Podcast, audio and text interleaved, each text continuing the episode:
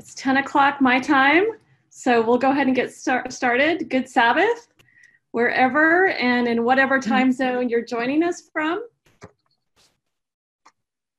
Uh, and welcome to our fifth installment of Dialogue Sunday School. I'm Rebecca DeSchweinitz, a member of the Dialogue Foundation Board, and I'll be conducting today um, from Provo these sessions have really become a highlight of my week. However, how else would I know what day of the week it is? Helps me keep track a little bit of track. Um, and I imagine that the same is true for many of you.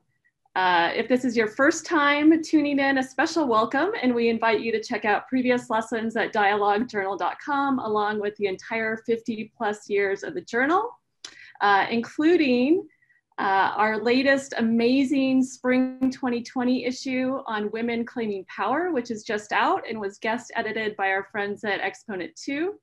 We have a diverse group of women claiming a little bit of power and authority today, as you'll see. Uh, but first, a few announcements.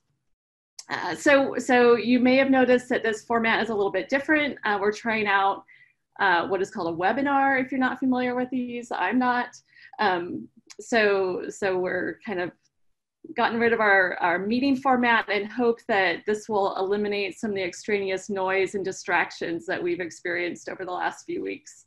Um, one kind of downside of this is that designate, designated presenters uh, can see a list of the attendees, but I don't think that you can scroll through and see who else is on, which I know I like to do and some other people like to do. Um, but you can still use the chat function to make comments and ask questions and, and see who else is here that way. Um, you'll have the choice on chat to address just presenters or presenters and other attendees. So pay attention to that, whichever way you want to participate.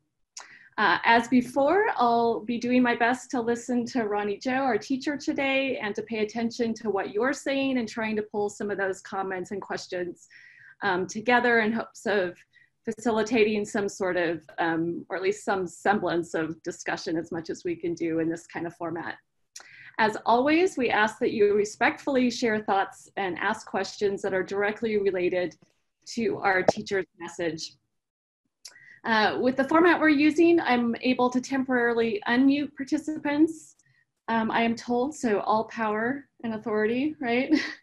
uh, and may end up using that to have some of you pose uh, your question or make a comment um, personally. Uh, one of the definite downsides of this format is that during the lesson, you'll also, I think, see several um, other people other than our teacher um, at the top of your screen today, including myself. Um, Michael Austin, Dialogue Board Chair, and Chris Campbell, another board member, will be among the folks that you'll probably have to look at at some point or another. Um, they're all helping with some technical um, and other issues today. So thanks, Michael and Chris, and sorry to the rest of you to have to see us. um, we, we are also streaming live on Facebook, uh, so we're excited about that. Um, and if you're watching there, um, welcome as well.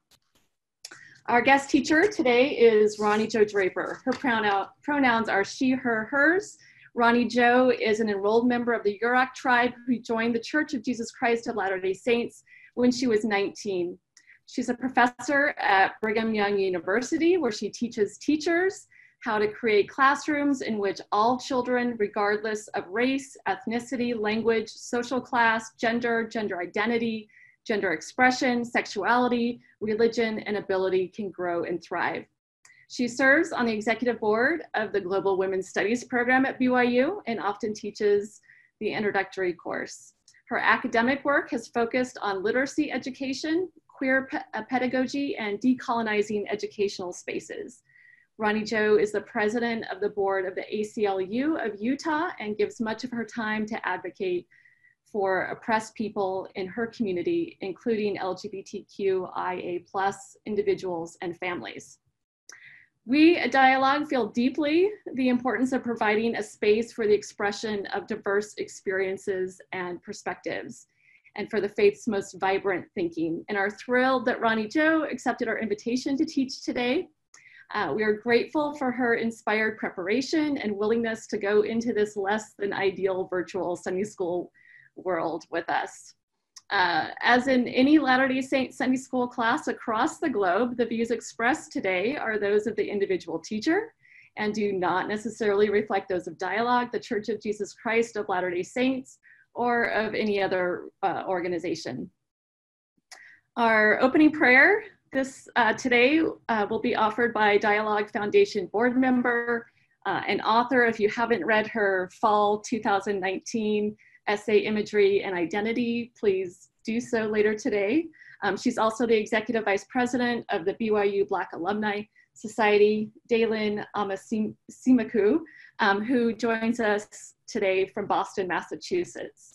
Um, we'll then have an opening song, uh, which will be a video featuring Amy Cordalis, who is general counsel for and member of the Yurok tribe. And then we'll turn the time over to Roni Jo.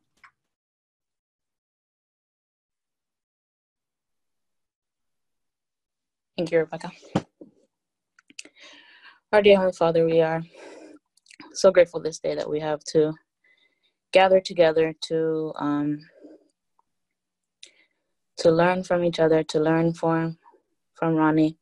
We are grateful for um, thy constant comfort and spirit, and pray for that for all those facing challenges today um, amidst this COVID pandemic. We pray thy spirit will be with them to comfort and to bless. We pray that we may also be um, hands in thy work to, to help those around us. Um, we pray especially this time for an open heart and mind to everything that will be taught, that we, we may be able to know how to best um, reach those around us and also improve ourselves. And this we pray in our grateful name of thy Son, Jesus Christ. Amen. Amen.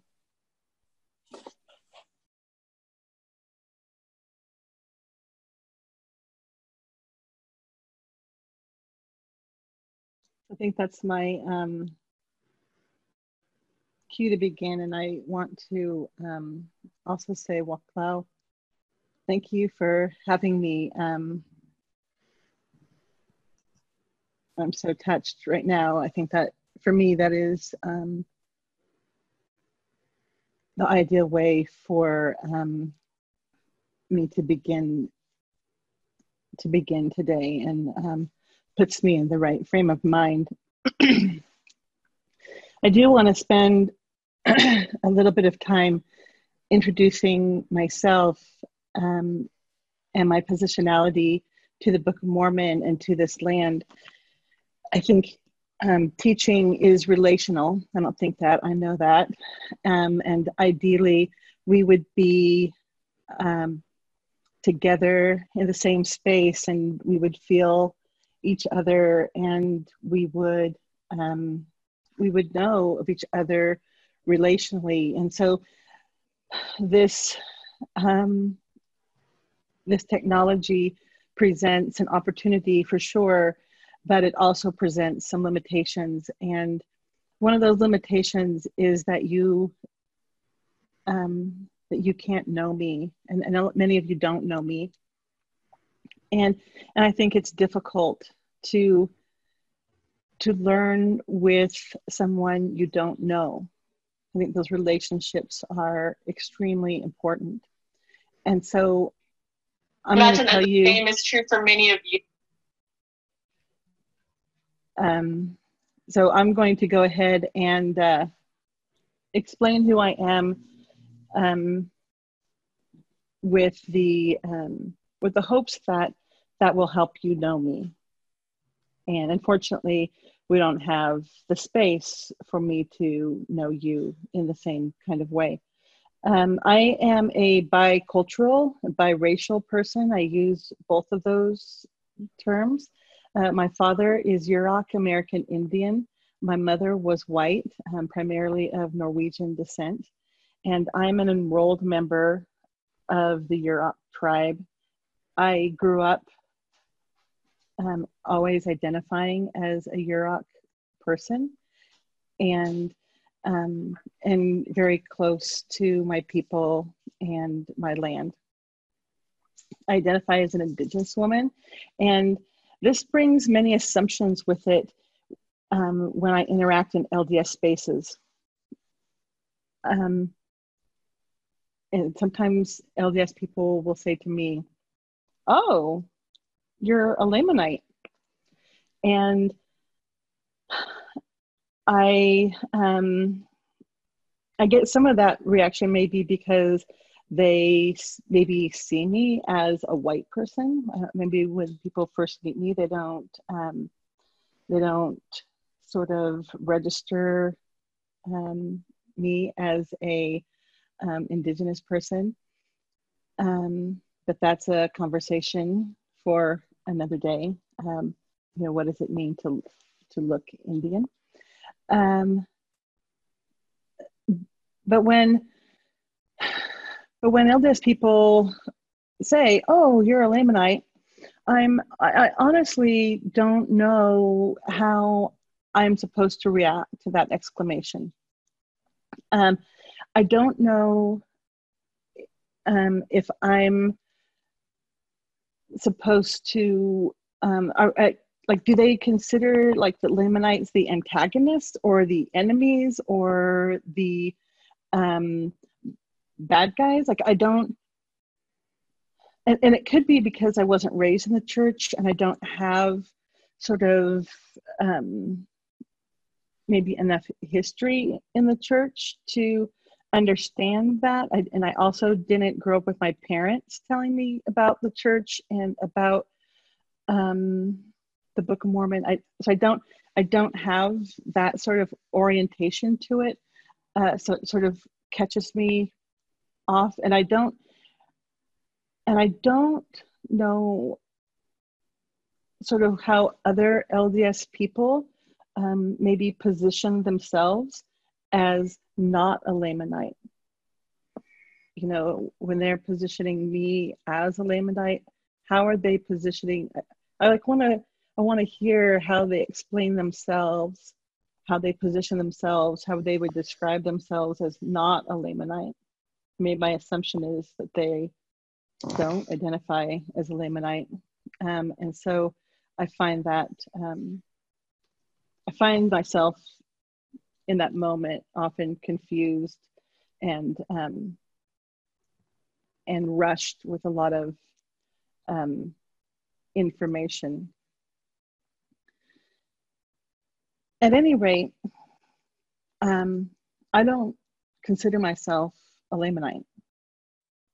And I, uh, nor do I consider myself as one having descended um, from the Lamanites.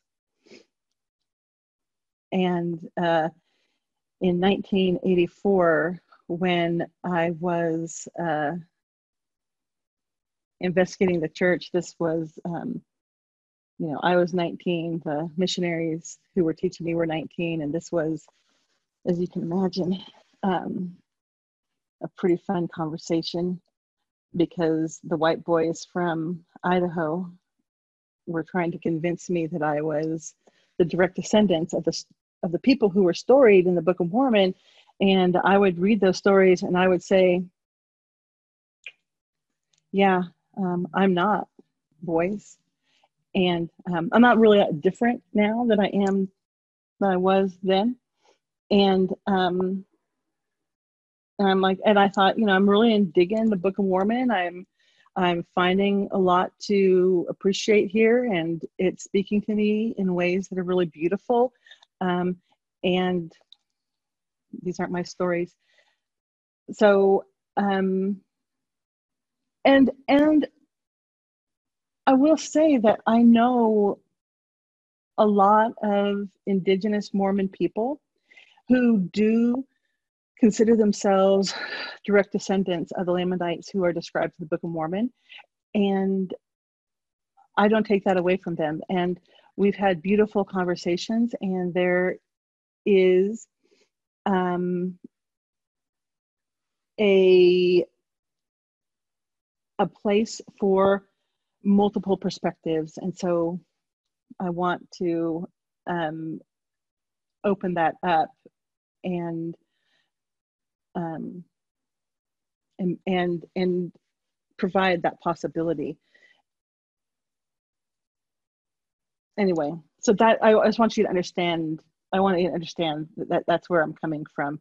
I am a Yurok person, notwithstanding my um, Euro immigrant heritage. Um, the origin of my people is on the Klamath River in what is now called California. Uh, the ancient village of Witspas um, or Weitchpec is located at the fork of the Klamath and Trinity Rivers.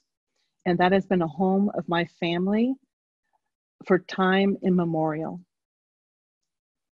When I stand on the sands of the old village, I know that I am standing on the sands of family members who have come before me um,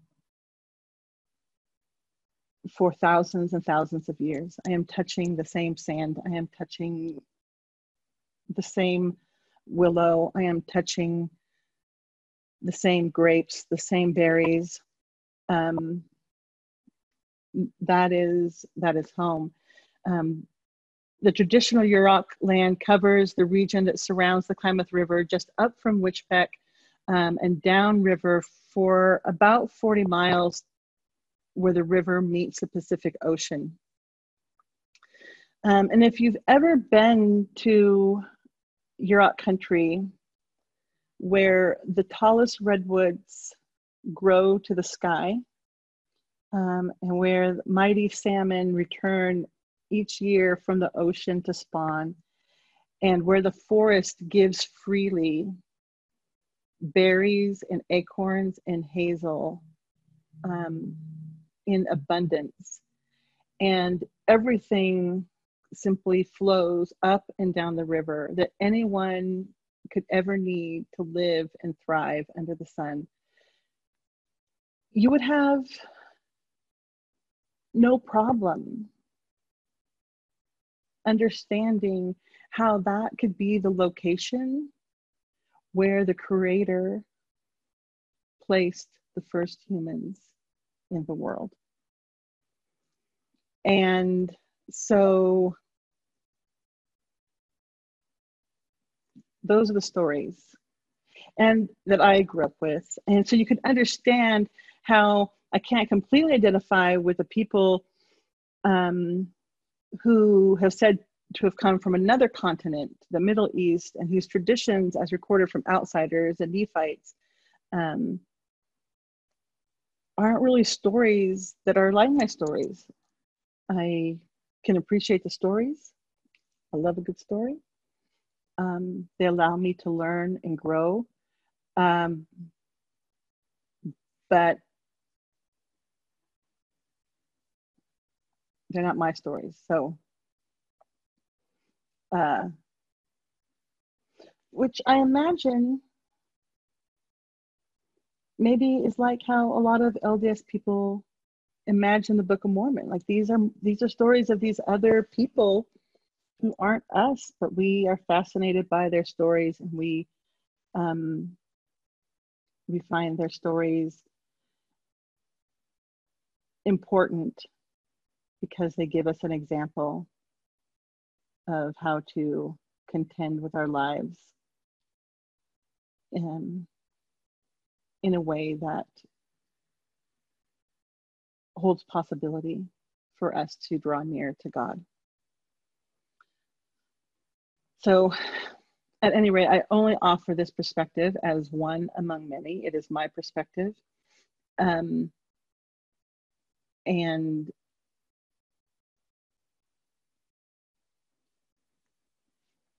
if there is anything that, yeah, I love, there's plenty of things I love about being Indigenous, but one of the things I love um, particularly is the acceptance of that subjectivity that this is my story and um, and you will meet another indigenous person who will have a totally different um, way of approaching this sort same material. And um, we will both will both be right and true and we can appreciate that so um, i fear that a lot of lds folks get pretty much all their ideas or at least their first ideas about Indigenous people from their careful and faithful reading of the Book of Mormon. And that a little bit breaks my heart. Um, so, if this has been your experience, I invite you to expand your reading and understanding and don't stop at one reading. Um, do many readings and readings about peoples from many nations. Um, we are many, and we are varied. And um, and so here I am tasked with uh, these four chapters in Mosiah. It was um, it was a little tough when Taylor asked me to teach. I readily said, "Oh, sure," and then I said, "What are what's the lesson?" And he told me the chapters, and I was like, mm, "That does not sound like fun." And he said, "You'll be perfect."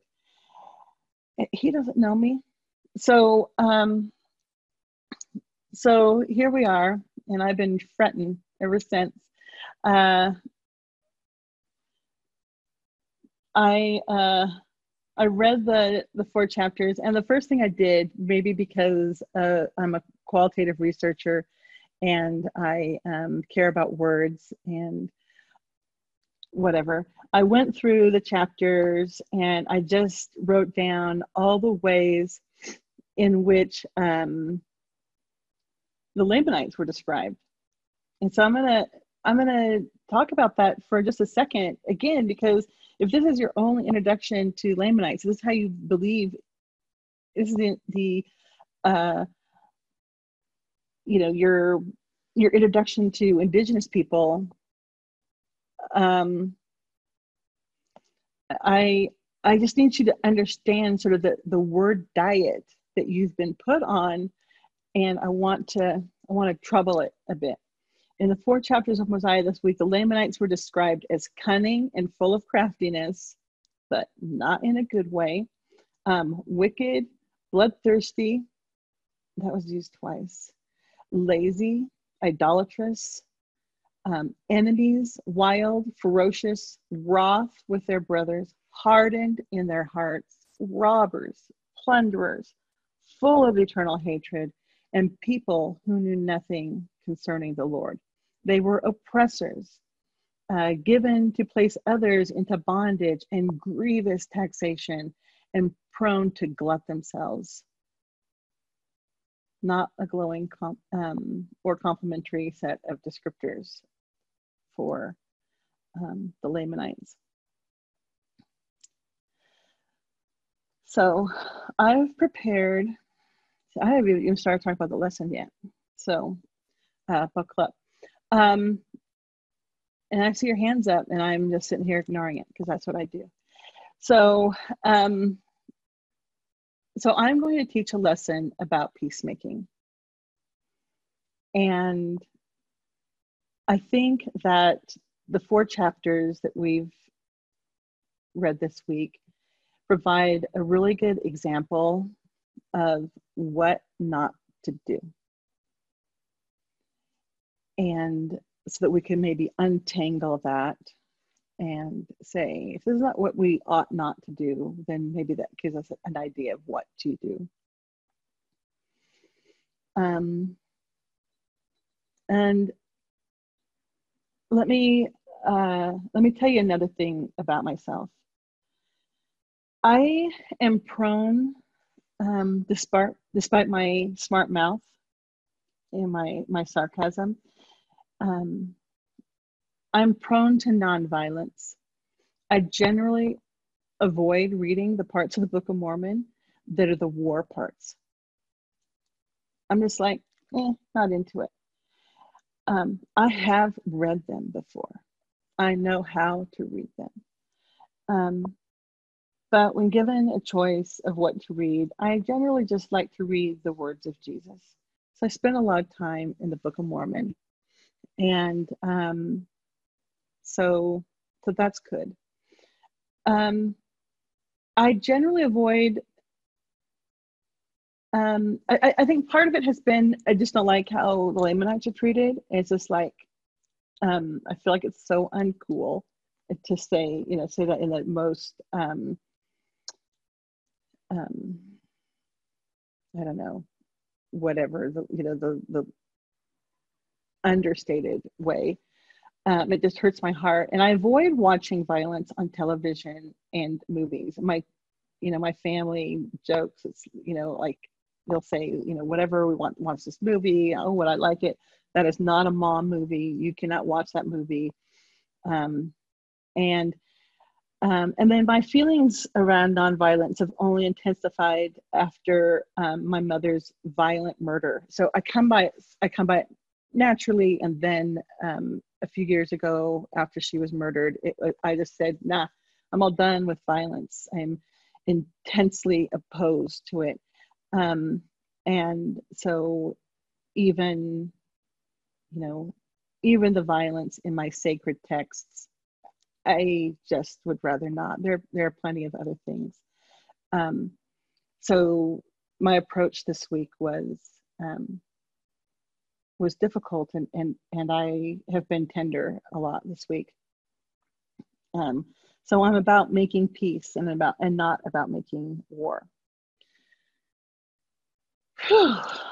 so let me tell you a story about Ammon and Limhi and Zeniff as I as I read it and I made sense out of it. Um, and you're on mute. And so if you have any consternation about this, let it. Um, and I think I'm funny. And you can say that if you want to like put that in the chat, like little LOL or something, a ha ha, like you can do that. Um, so King Mosiah had had peace for three years. And I'm not going to do all direct quotes from the scriptures, but that is a direct quote. Mosiah had had peace. It was as if peace had dropped down like a dew from the sky and just landed on him. He had had peace. I want us to just think about that because um, I'm not really sure that's how peace works. Um, I don't think you just get to just walk out and have it. So, um, but anyway, that's how it's described in the scripture. He had had peace. And so King Mosiah sends Ammon and several other men out to find um, some Nephites who had been separated from them for a long time. And and Ammon goes out and he wanders around for a long time in the forest, looking, looking, where are these people? Until he gets captured and he's brought bound up to this man who we come to know as Limhi. And you're going to want to keep track of all the sort of ironies and who are the heroes in of the story, who are the enemies. Um, and I also want you to remember at all times that God, the creator of all humankind, cares always for all of the children of the world. Okay, and it's just we have to keep keep thinking about that. Sometimes we lose track of that as humans. Uh, so Ammon and his bunch are brought before Limhi, and Limhi is all, and this is a direct quote, now I desire to know the cause whereby ye were so bold as to come near the walls of the city when I myself was with my guards without the gate.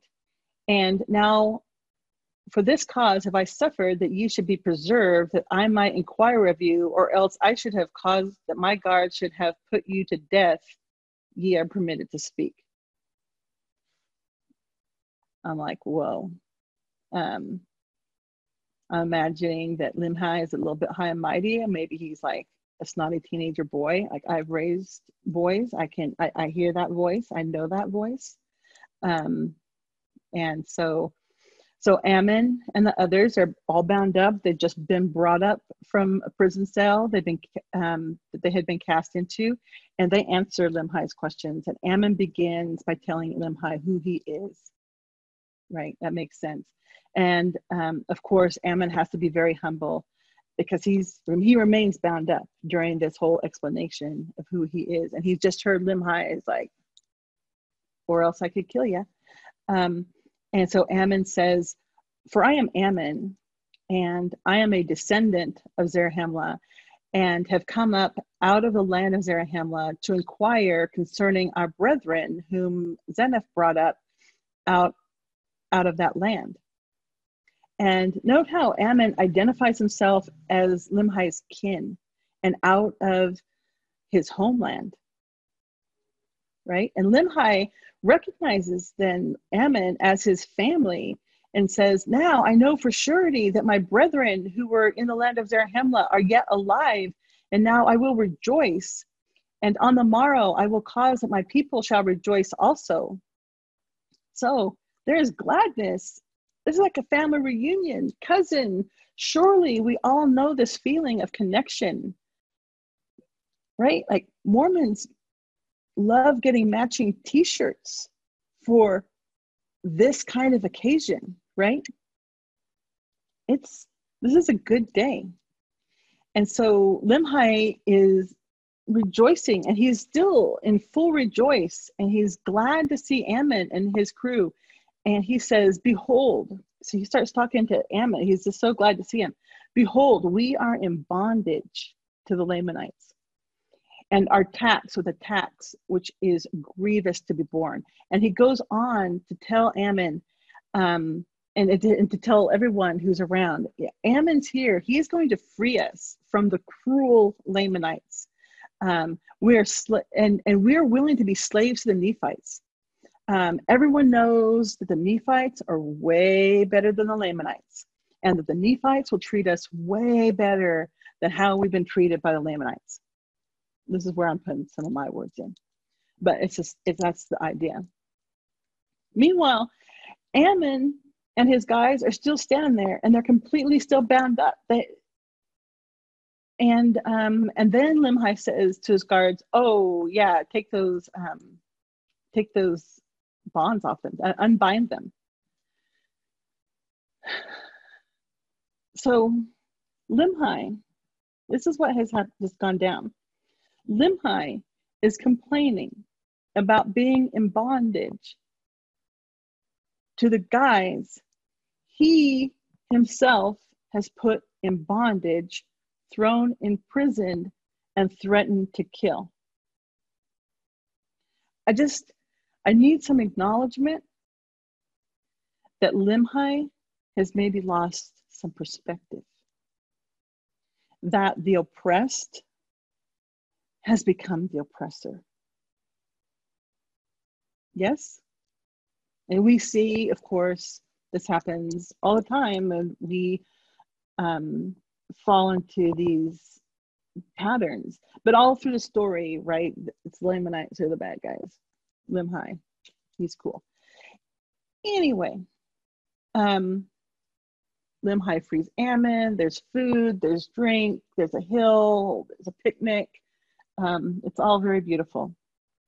And then Limhi gathers his people around and they and he offers this really great speech. And he gives this explanation of why they found themselves in bondage. And again, I think that Limhi is like really not dealing with like his own personal responsibility in what is going on. And um he's sort of just saying, you know, it's like sometimes God gets mad at you and just gives you hard things. Um, you know, God will God will send hard things to you. And I don't know, it sort of it, it sort of takes out some of the personal responsibility or even what your own your own fathers what your own um, your own ancestral obligations or um, actions have been. Um, he tries to he puts it off as like well there's these other people they were they were not believing in the testimonies that were being provided about christ like so then god gave us these sore afflictions like okay. Maybe okay i get that. Um so um but then he does i think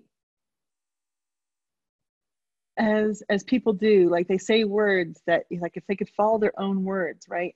You, you've all been there if you've been like a parent or a friend you've said words to somebody and you've thus thought if you've been a little bit awake you've thought i probably could follow my own advice.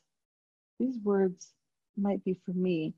Um, and uh, i think um, when Limhi says, If you will turn to the Lord with a fullness of purpose of heart and put your trust in Him and serve Him with all diligence of mind, if you do this, you, He will, according to His own will and pleasure, deliver you out of bondage.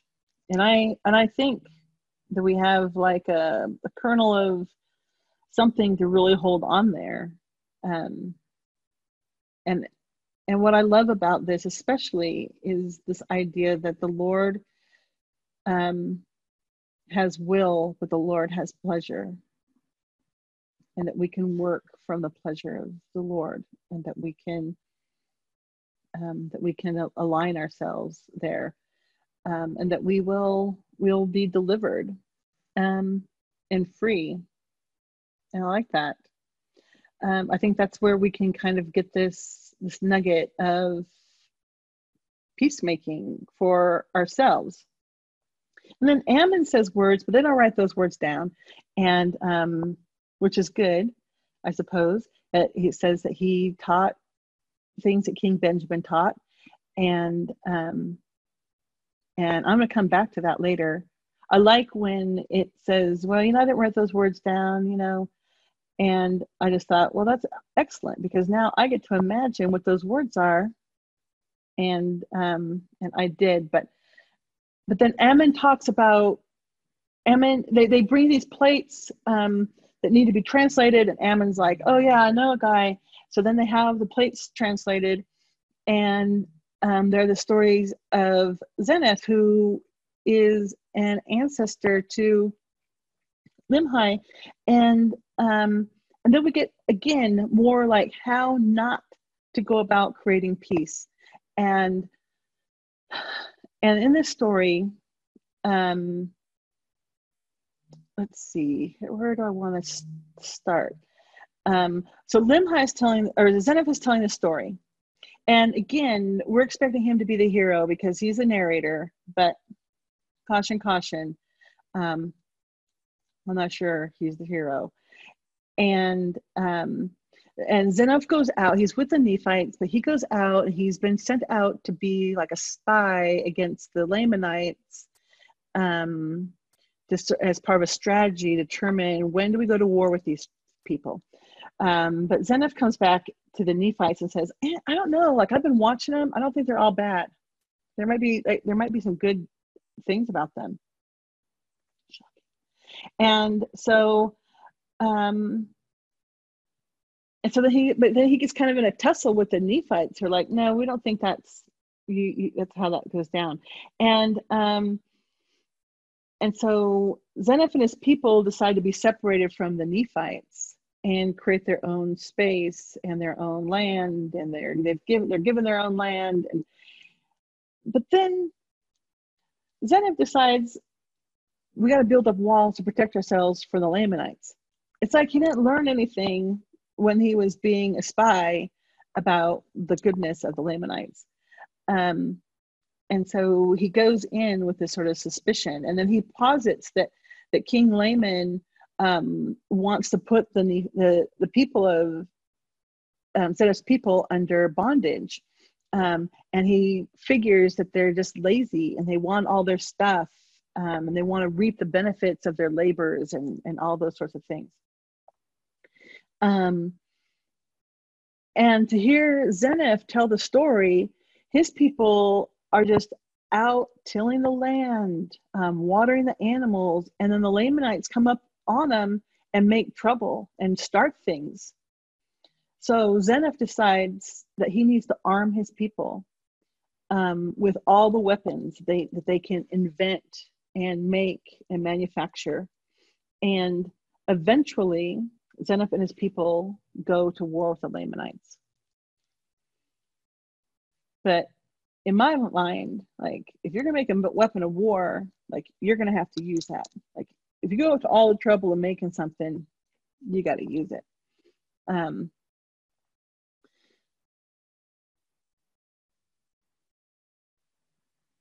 in Mosiah chapter 9, um, I just want you to hear, I'm going to read Zedek's explanation. I want you to hear how he describes his people, how he describes the Lamanites. He says, I and my people did cry mightily to the Lord that he would deliver us out of the hands of our enemies. For we were awakened to the remembrance of the, deliver- of the deliverance of our fathers. And God did hear our cries and did answer our prayers. And we did go forth in his might. Yea, we did go forth against the Lamanites. And in one day and a night, we did slay 3,043, and we did slay them, even until we had driven them out of the land. Hmm. And I myself, with my own hands, had helped to bury their dead. And behold, to our great sorrow and lamentation, 279 of our brethren were slain. And in reading this recollection of Zeniff, I can't help but notice, oh, sorry, I can't help but notice um, how he marks his people as his brethren and has his family, and the Lamanites as his enemies.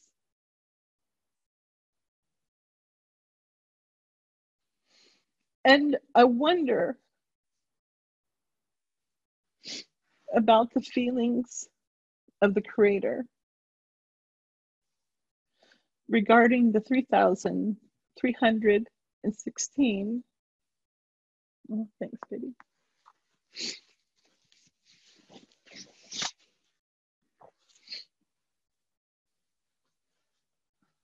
Of God's children who are laying slain. And what was sown and what was reaped. And who are the victors? And who was on the Lord's side? And what was done for the pleasure of God.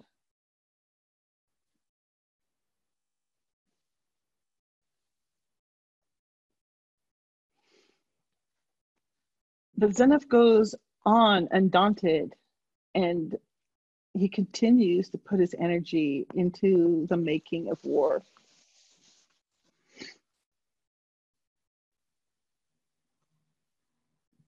And it occurs to me that Zeniff put so much energy into planning and the making of war. He sows war. He invents weapons. He manufactures weapons. He arms his citizens. He just imagines war.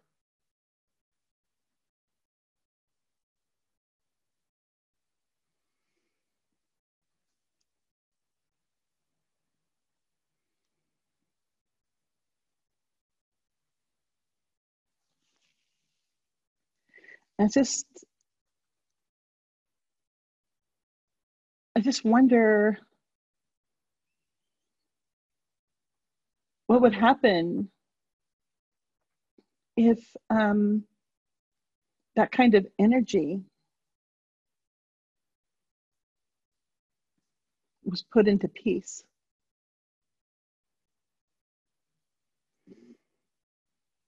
And was put into making peace to creating peace, inventing tools of peace. You know, if we invented tools of peace, then we would have to use them.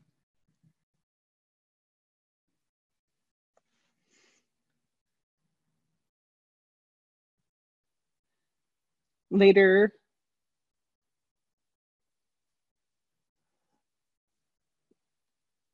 Zeniff goes to battle again, and the numbers are so large that he doesn't even bother counting.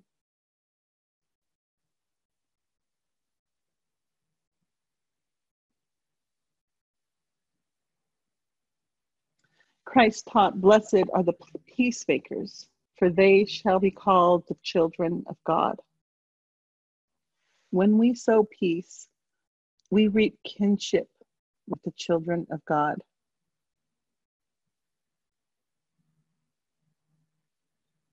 We are the children of God.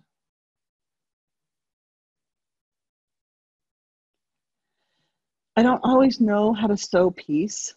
It's much easier, I suppose, to sow, war. And we have much more, um, it's easier even to find media, right? That, that shows us how to do that. We can, we can imagine it's easier even as little children to knock down the towers that we spend so much time building our precarious things that are beautiful it's so much easier to destroy them um, but uh, but it takes time to imagine to do well um, i imagine that ammon in his speech and his words reminded the people of the words of king benjamin that when ye are in the service of your fellow beings you're only in the service of your God. And so there's much that we can do to make peace.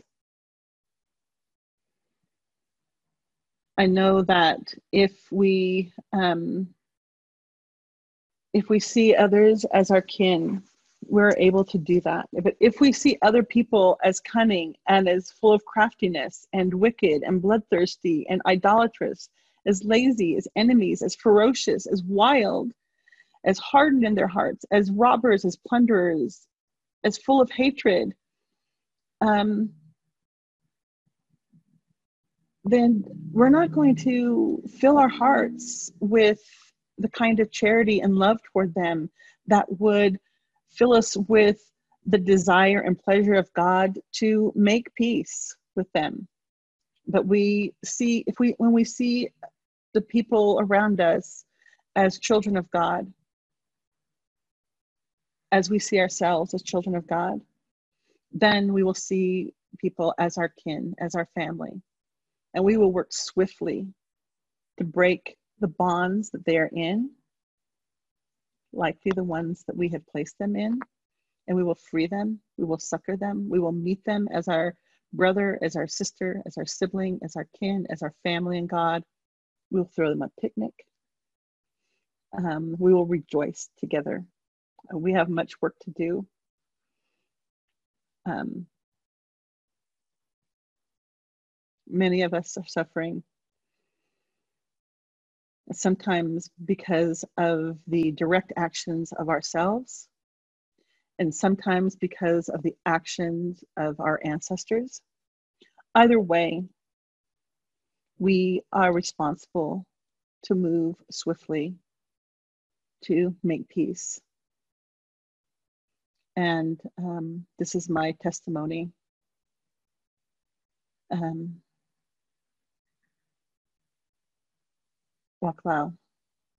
thank you. I um, have maybe not even a minute for comments because we're going to watch again, Amy Cordalis with her medicine song. And um, and think about making peace. Rebecca.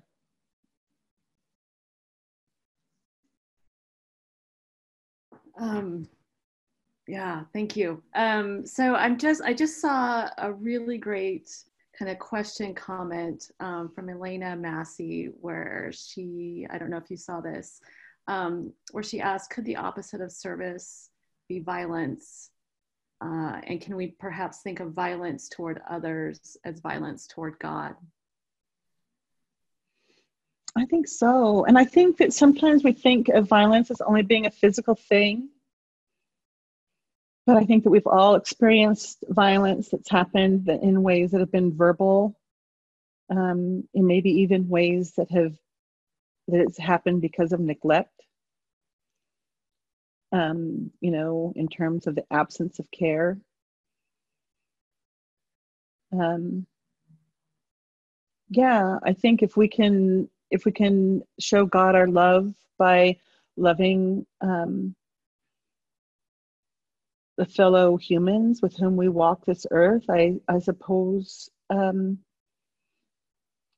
I suppose I would love to to, to ponder on that. I, I suppose that that that that violence and neglect and and lack of care, lack of nurture toward others would also be extended to God as well. I I, I appreciate um, I appreciate having that brought to my mind.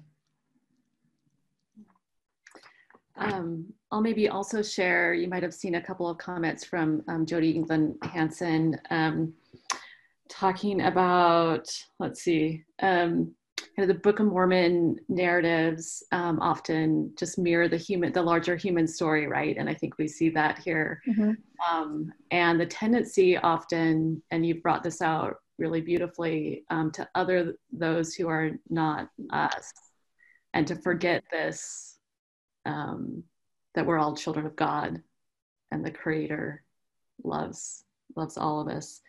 Um, I wonder if you have any thoughts on how we can how we can kind of overcome that human tendency.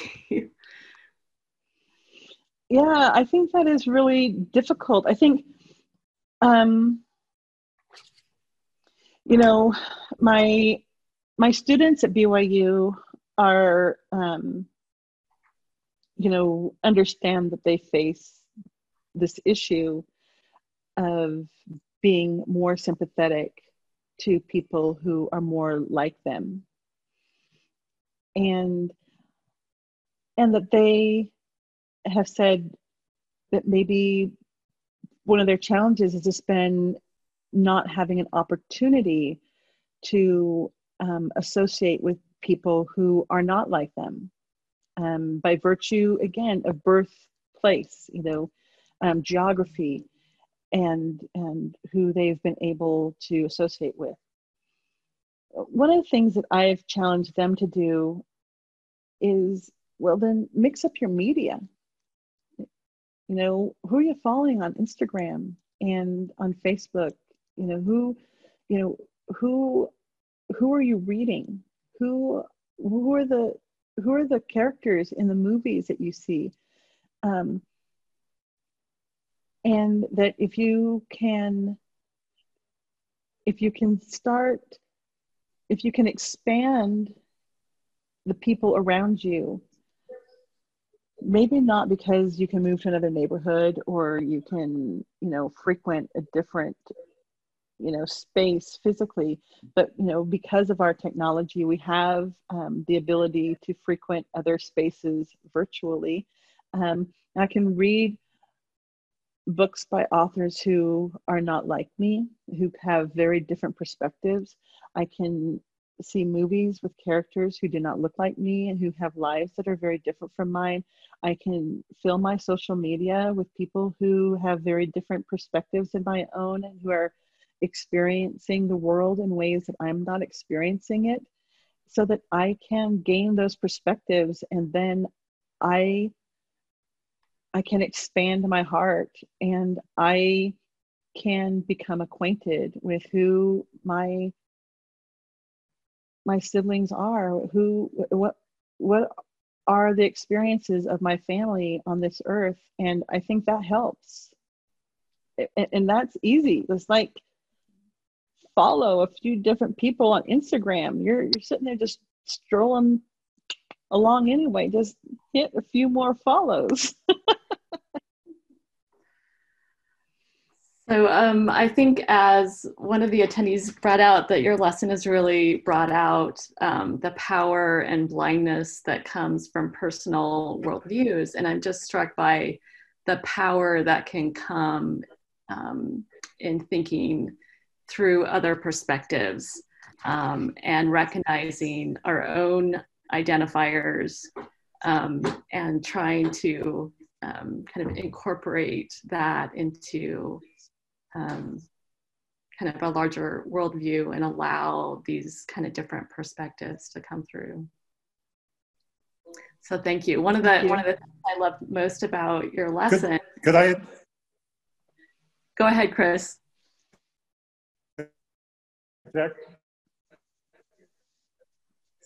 Um, as, as things, I I'd like to interject with the comments that I've seen um, because they are questions and then other people putting in voice what they think her answer is. So I'd like to I'd like to put that back um, so that you can speak to it. Uh, the the way the questions come up are when people talk about war, they're often the narrative often has a they attacked us first. We are just responding, and the comments that are, I think, I think this lesson is saying you need to start early, not wait until the attack. But the work of peace comes much earlier in the in a, in a time frame. Yeah, well, even when you read the even when you read the lesson, it's like Ammon is building up weapons, and then the Lamanites are spying, and they're like, "Oh, he's building up weapons. We better build up our weapons." And then it's like, no, there, there's, there's no, not, not Ammon, Zeniff. There's no talk of what anybody did to make peace. I'm not buying it. Sell that, sell that to, sell that, sell it to somebody else. Maybe sell it to another indigenous person who um, whose family didn't get wiped down to 27%. Um, when the uh, white settlers came and unprovoked took their land and started shooting. And i mean yeah I, I maybe i would have a different perspective if i had a different history. I bet i would. I bet i would. Yeah. And one of our um, other attendees notes here um, you know he really they really appreciated the where did it go now? Um, the idea that we um, we always assume that the narrator is the one who's speaking for what's right but um, god is the creator of all of us and he loves all of his children. Um, and that uh, that it's perhaps our job to question the narrator and to um, and to take on these multiple perspectives. Um, yeah Okay, so I know we're gonna uh, end again with Amy um, Cord um, Cordalis, um, but before that, let me share a few other um, kind of follow-up announcements. Um, one is that Michael Austin is going to um, conduct a little Insta poll to see what the general response is on this format versus the other formats that that we've used. I also want to invite you to join us again next week for a lesson by Adam Miller um, covering Mosiah uh, 11 through 17. And we've got um, a list of other great Sunday schools lined up for the weeks that follow.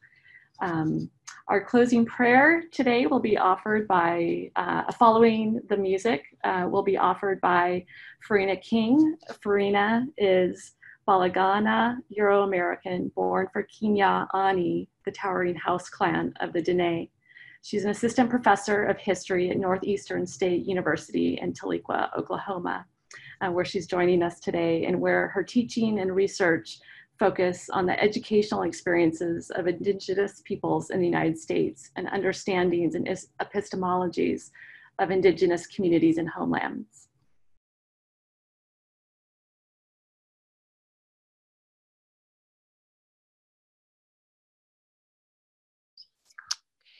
Let's say a prayer. O boholine, ne e na nishle do hol ago, e na nishle do lel. Jo hol ago, she so dezin, ditzada do lel. She azili do hol ago, Shidayin God, Nitlini. Dear Lord, we put our trust in Thee. We are so grateful for our many blessings, for this uh, beautiful earth, for um, the scriptures, for the words of prophets, for um, knowledge bearers and knowledge carriers. And we are so grateful for this opportunity to come together, even virtually through these technologies today, to share and learn um, of words from past, but that speak to us even today, and to speak to each other that we may um, be touched by truth, that we can feel thy spirit confirm to us truth and, and be guided to do to do good in the earth and follow Christ and his example of love, charity, and, and kindness, that that can guide us in what we do. And we pray for those struggling, especially those feeling alone in their trials and in their challenges, that they may know that they are never alone. And give strength to peoples and communities who are struggling right now. Help us to love one another, to support each other through these challenging, challenging times, especially of the pandemic, that we may heal together. And we are so grateful to know, to come to know Thee through opportunities like this. Grateful for Sister Roni Jo Draper's words and pray for peace and harmony. And we say these things to our dear everlasting our lasting Lord through the name of Jesus Christ. Amen.